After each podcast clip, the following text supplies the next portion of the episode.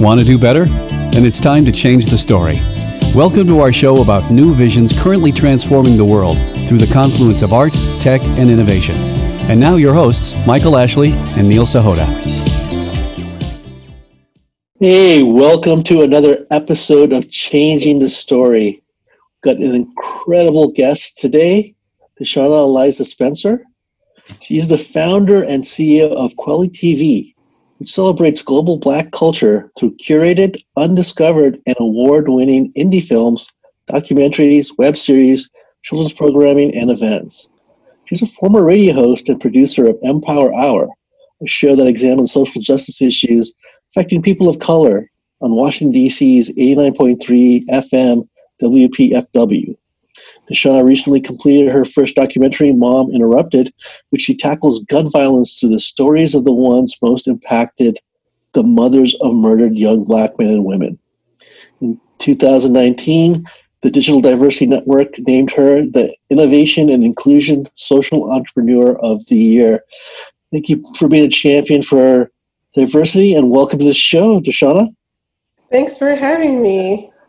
Thanks for being here. So, Deshauna, as a visionary, what is the story that you would like to bring to the world?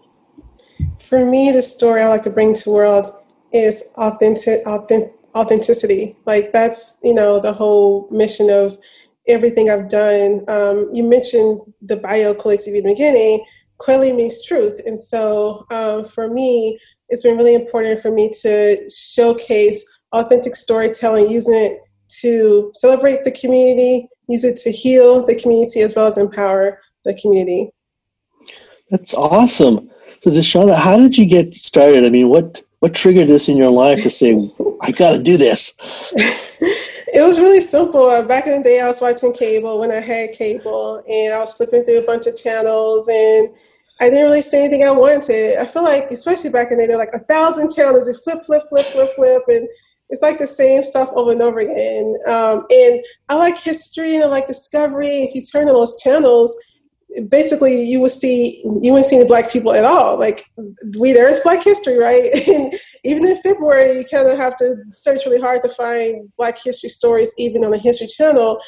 And a lot of times you watch the reality television, the black women were fighting each other, or if you saw some of the throwback 90s movies that we all love, it always showed the same narrative about the black experience, you know, the hood, someone getting showered, someone trying to get out the hood, and they're maybe doing something legal, they before they get a chance to say their lives, they get shot at the end, you know, it's always the same type of storyline. And I those stories actually depressed me. And so I wanted to see something more. And I got a subscription service to a very popular streaming service. And I was looking for these really great independent films that I read about online. And when I didn't see those films, I was like, okay, where are they? And I realized that I had to go to a film festival to see them. It's like, well, I don't want to travel to, I can't afford to travel to a film festival, number one. And so that's when the wheels start to turn. It's like, okay, if this doesn't exist anywhere, then I'm going to create this, which is insane because I had no experience in it. I didn't know what I was doing. kind of went in blind, you know, you know trying to figure it out. you, when Neil was reading your bio, you said this word authentic, and I, I wondered what that means to you. When you're talking about the, this authentic experience, that totally makes sense that there's a lot of other movies out there that are telling the same kind of story. But when we're talking about authentic, what does that mean to you? So it means basically telling the truth, not good or bad, right? I mean, we know that authentic can also I don't want to like sugarcoat the black community either. I think people think everything has to be positive. We're not saying we only want to show positive stories, just want to show stories that that there's not laced in stereotypes or are demeaning to the community. Yeah. So for instance, uh, one time we got we got this submission, it had been a film festival. It was about it was about Martin Luther King and Malcolm X, and somehow they came back to life and they, you know, were looking at the black community and they were all ashamed because all the pants were sagging and all the negativity. And we know that there like every every community has a negative side to it but they only showed that side. And so malcolm x and martha king were upset and, and dumbfounded by the fact that the black community was in disarray since they died. And and then they met some black man whose pants were sagging and cursed and called called cursed him out, called Malcolm X the N word, and I was like, what? you know, so stories like that, and this was a black director who did this film, and I, you know, said sorry, like this doesn't fit our mission because it's not authentic. Any, I grew up in Memphis, born and raised, and I even lived next door to a drug dealer at one point in my life, and they were still respectful to elders. I mean, it wasn't it wasn't so like negative, and I felt it was a very misrepresentation about people who are maybe living impoverished in the black community. And so that's what authentic means. It means like we want to tell the truth. We, we don't want to, you know, over um, stereotype a particular our community, which sometimes tends to happen quite a bit. Um, the, or the angry black woman, right? That's another stereotype. So if I see something where it's really heavily towards, girl, you know what, you know, you know, I mean, yeah, we all have our sister friends, we get together and we have our have fun, but at the same time, everyone's not rolling their necks, and everyone doesn't have long nails out the here, like, and, and, and there's nothing wrong with that, right? You know, but that we need to show other sides of our community. And I really feel like mainstream can sometimes really skew it towards one way. Mm-hmm. And it's so important to me because you think about what's happening you know, global scale in, or even in the US where you see, you know, black men being murdered and even the slightest thing, people automatically assume that like they're guilty. That to me is it stems from what we see in the media. If the media tends to show negative stereotypes constantly about black men, then when people see black men, they're going to automatically assume the worst because of the images that they see, and studies show that to be true. And so my goal is to really counteract that by telling authentic stories, for showing different types of storylines. Uh, and that's what being authentic means. It, it, doesn't mean sugarcoating anything that's going on in the community, but really being truthful and show all sides of our community, not just one side, so people have a, a more well balanced um, opinion about what it means to be black. Yeah, that that I mean is incredibly powerful, and I guess to me it's surprising, right? That it seems like if we're over stereotyping people, shouldn't people like the, the people making the films or the TV shows, wherever it is, realize that and say, hey, we're kind of doing the same thing over and over again, right or wrong. When do they realize that we kind of got to change it up, you know, or mix it up and say, like, look, not everyone acts like this, and we may be actually teaching people bad things or teaching them stereotyping that you know is going to seep in their brains. That's a really interesting point. I think it, it boils down to what studios um, and people and those in charge think will sell.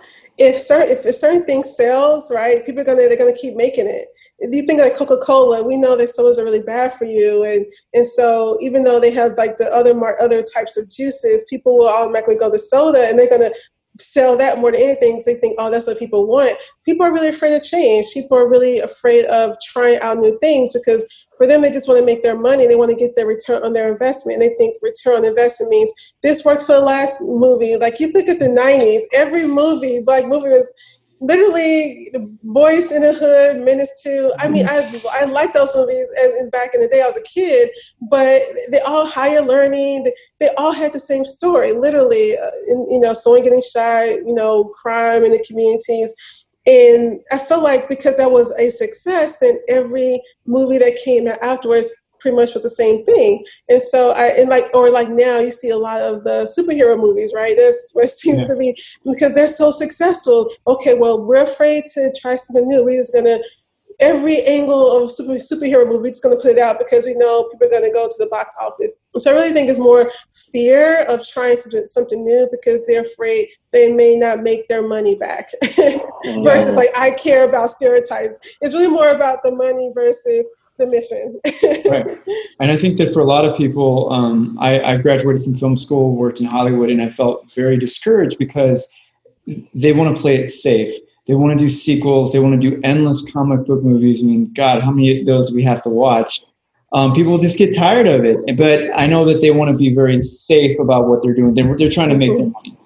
Um, for you and the, and the creative output that you're involved in, what are some of the stories right now that either you're working on or about, or about to come out that you're really excited about that actually tells that authentic narrative that, get, that gets you excited? Sure. So we're not creating content quite yet. It's very expensive to do it well. And so right now our main focus is on supporting our independent filmmakers who have content on our platform.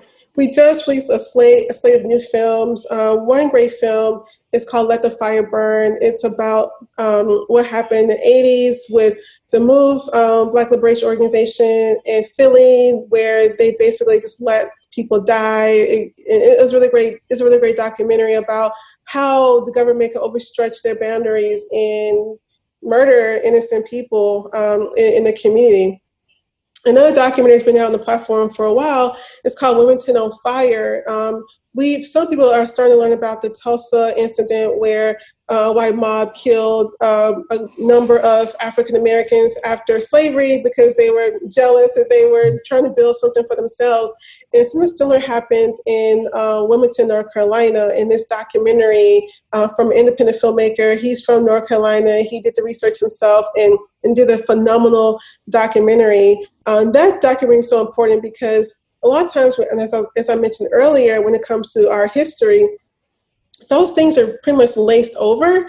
And so as people talk about, you know, some of the broader terms about, you know, how do we fix systematic racism, implicit bias, and people think about it from a now terms, but there have been so many other Wilmington, so many other Tulsa incidents in other parts of the, of the country, like in Memphis, where I'm from originally, I live in DC area now, but there was these lynchings that happened. There was this really robust um, black middle class that some people didn't like existed in a bunch of um, professional black men business owners were lynched during this time and so again these are stories you don't really hear about because it's a, it's a tainted history but it's so important for us to know. And then we if you think about it now that's why it's harder sometimes for black people to get ahead because those things that happened like there were businesses there was generational wealth that was being built but because of things that happened where there were mobs killing black people because of it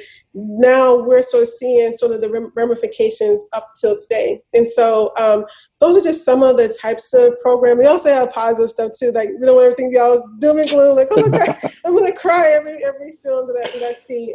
but we also, you know, really want to show really positive views about Africa. Growing up, I remember no only thing I knew about Africa as a kid was like I see the Ethiopian commercials where they were really thin and, and, they were malnourished and or, or people there were child soldiers hear about you know the, the conflicts happening or HIV AIDS was another thing as a, as a kid when I was growing up. And so um, we our goal is to show other sides of Africa. And it's a really great comedy on Kweli TV called Africa United. It's about a group of kids who they want to go to the World Cup in South Africa. They live in um, Rwanda, they live in um, Uganda, and their their goal is to travel um, to South Africa, and it's a long trek, and they travel by different ways, by walking, by boat, by they just oh. travel so many different ways. But but it's funny, and and it doesn't. They're not they're not like helpless or hopeless. Like it's it's a very positive story um, about a group of kids who just want to see the World Cup. They're you know they're not. so I mean, and sometimes we people tend to think if we're going to talk about Africa, it's through this white lens, almost like a National Geographic narration type of thing, right? and so we want to show something different. And so those are just some of the some of the titles. We have so many others on the platform that I want people to check out. Excellent. That's a lot of amazing stories, and Michael and I believe that everyone has a story to tell, and hopefully a story that they want to share. Given that there's like such a big universe of stories out there, how do you figure out what what to to use? What content is going to be the most impactful? It's interesting because you know we get submissions from from people. Um, we people from f- filmmakers reach out to us who say, "Hey, I have a friend who has a film that's already on a platform." We work with distributors, but for us, you know, once a month we put out the new content we try to make it really well rounded like for instance you know we this month we have a romance we have a romantic comedy we have some really great documentaries places around the world. We have um, a documentary about the panama um, panama canal uh, and how um, people from trinidad came went went to Panama to build this canal and, and, some of the challenges that they faced things you would never hear about, right? Stories you'll never see. And so I like I like really like mixing up something from the US, a little bit from the Caribbean, some things from Africa, some things from Europe, all different types of genres, really making a, a well-rounded package. I like to say, but it is hard choosing, you know, um, the content because we get a lot of submissions, and we wish we can take everything, and we're super super um, focused on our mission when we select content. So that goes a lot into what we choose to put on the platform. So this moment um, in history is, is, very chaotic. We know there's a lot going on in the news, mm-hmm. uh, especially after the George Floyd murder. Um, what are your thoughts about what you're seeing day to day on the news about uh, what's going on in your community and in the wider community of America? First part of that question, and two, how can we begin to tell stories that are authentic but that help us uh, to be to get away from division and more towards unity at this moment in time?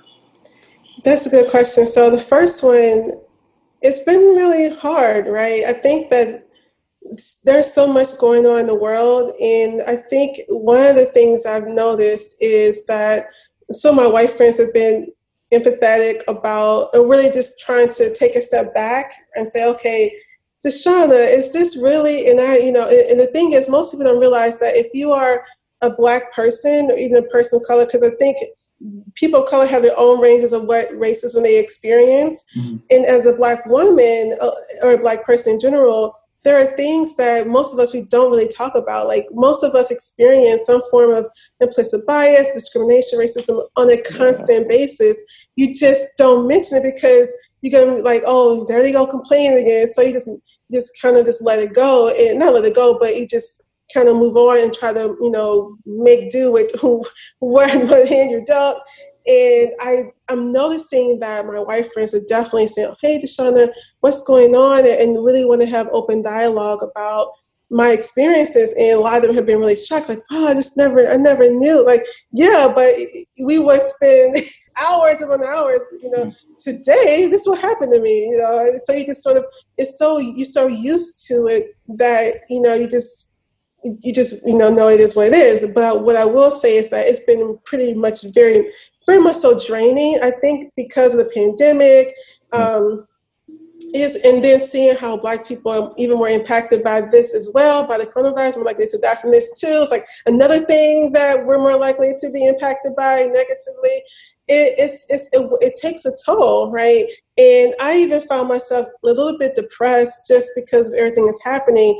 I chose not to watch the George Floyd video. I saw like the first three minutes of it, but I mentally just couldn't watch it. Same thing with Jacob Blake. I try not to watch it. I'm scrolling through Twitter, and you know, Twitter automatically plays stuff as you scroll through, and I was like, trying to scroll past it.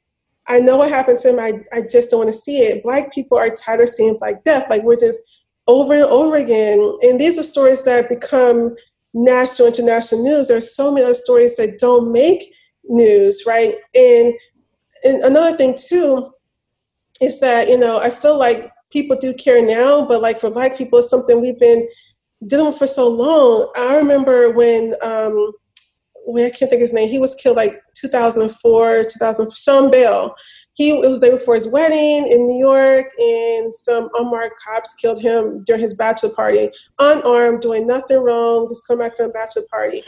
That that crushed me, and so that was like almost that was like 2004 2005 we're thinking 15 20 years ago and now we're still going through this now moving forward how can we come together that's an interesting question because I know like my friends who are empathetic and want to understand the plight. I think it's easier to have these white allies who who are like, okay, wow, okay, I'm really starting to understand that this systematic racism thing is really much larger than I had anticipated.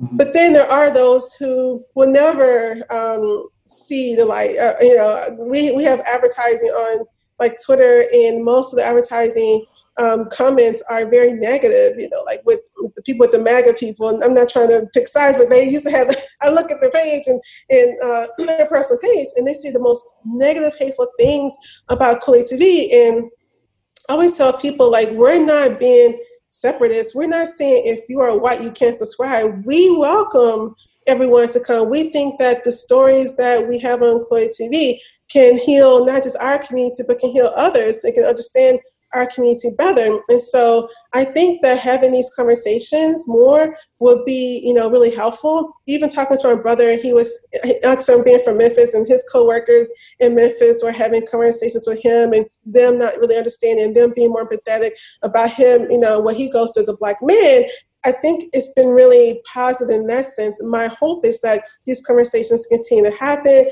that it's not just a flavor of the month and then next month is something else. if you think about like Me Too, I feel like that sort of died down a bit and people aren't talking about it as much.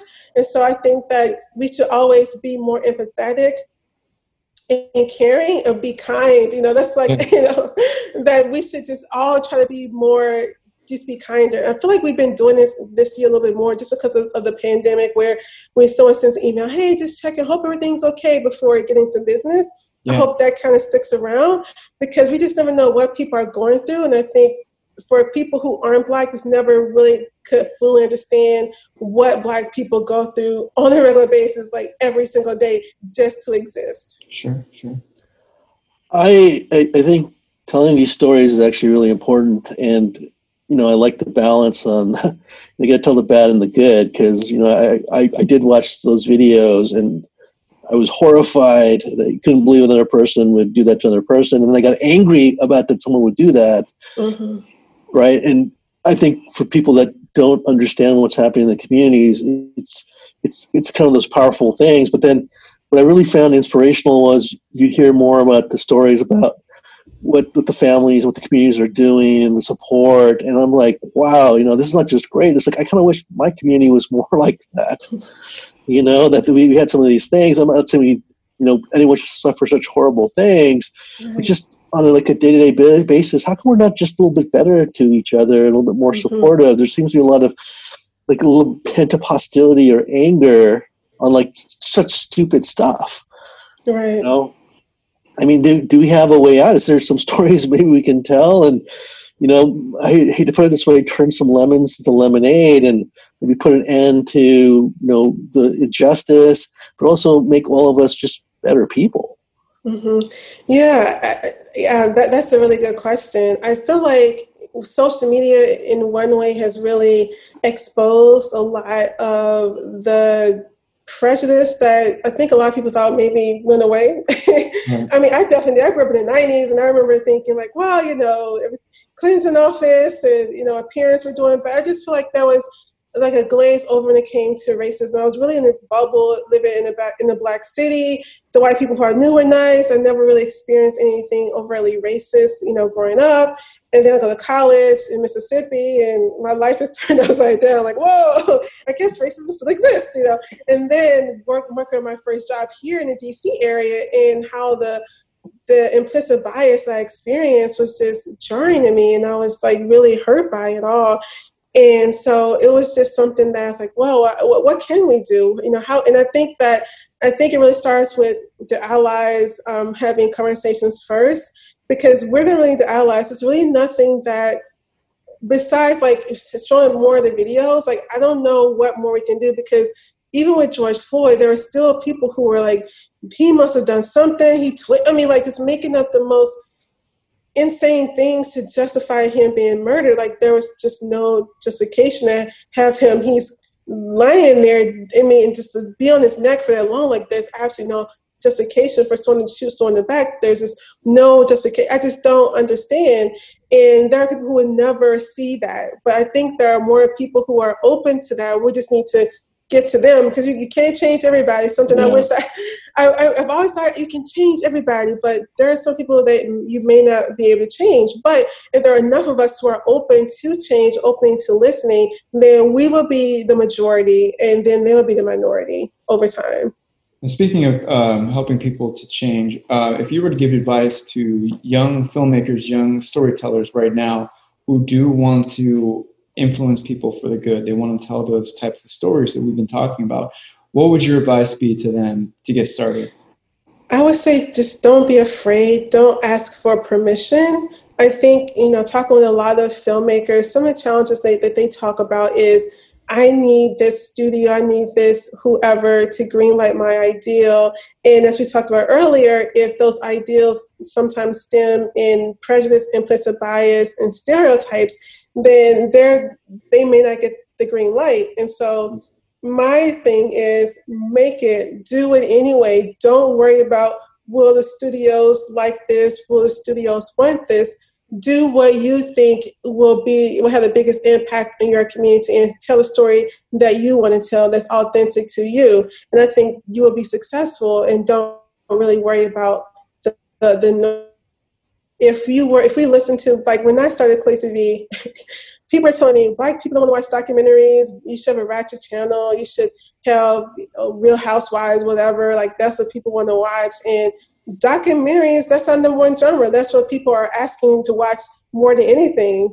And so if i would have listened to what other people said we would have been like any other platform right? Our goal is to be different. Goal our goal is to amplify and right. honor and celebrate um, not just to be like everyone else and so that to me is one way for filmmakers it may be harder to get the funding that you need but now with technology, with an iPhone, there the sky's the limit nowadays. Yeah. You can do a lot with, with, an iPhone and a dream.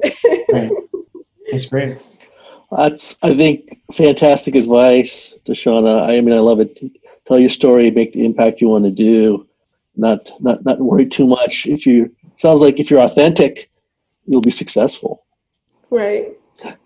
Well, with with that, Deshauna, if people want to learn more about Kweli TV, they want to learn about you, want to figure out how to tell their story, what's the best way to connect with you, follow what's going on, and hopefully make an impact?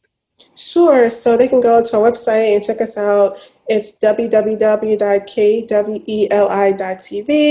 We're IG, we're Facebook or Instagram. People like, what's IG? We're Instagram, Facebook, and Twitter at KWELI.TV. And you can email me at hello at KWELI.tv. Wonderful. Awesome. We'll make sure all that information is in the show notes for our audience. Shauna, this has been a fantastic conversation. Thank you so much for sharing your story. Thanks for having me. I appreciate it. Thank you, Deshauna.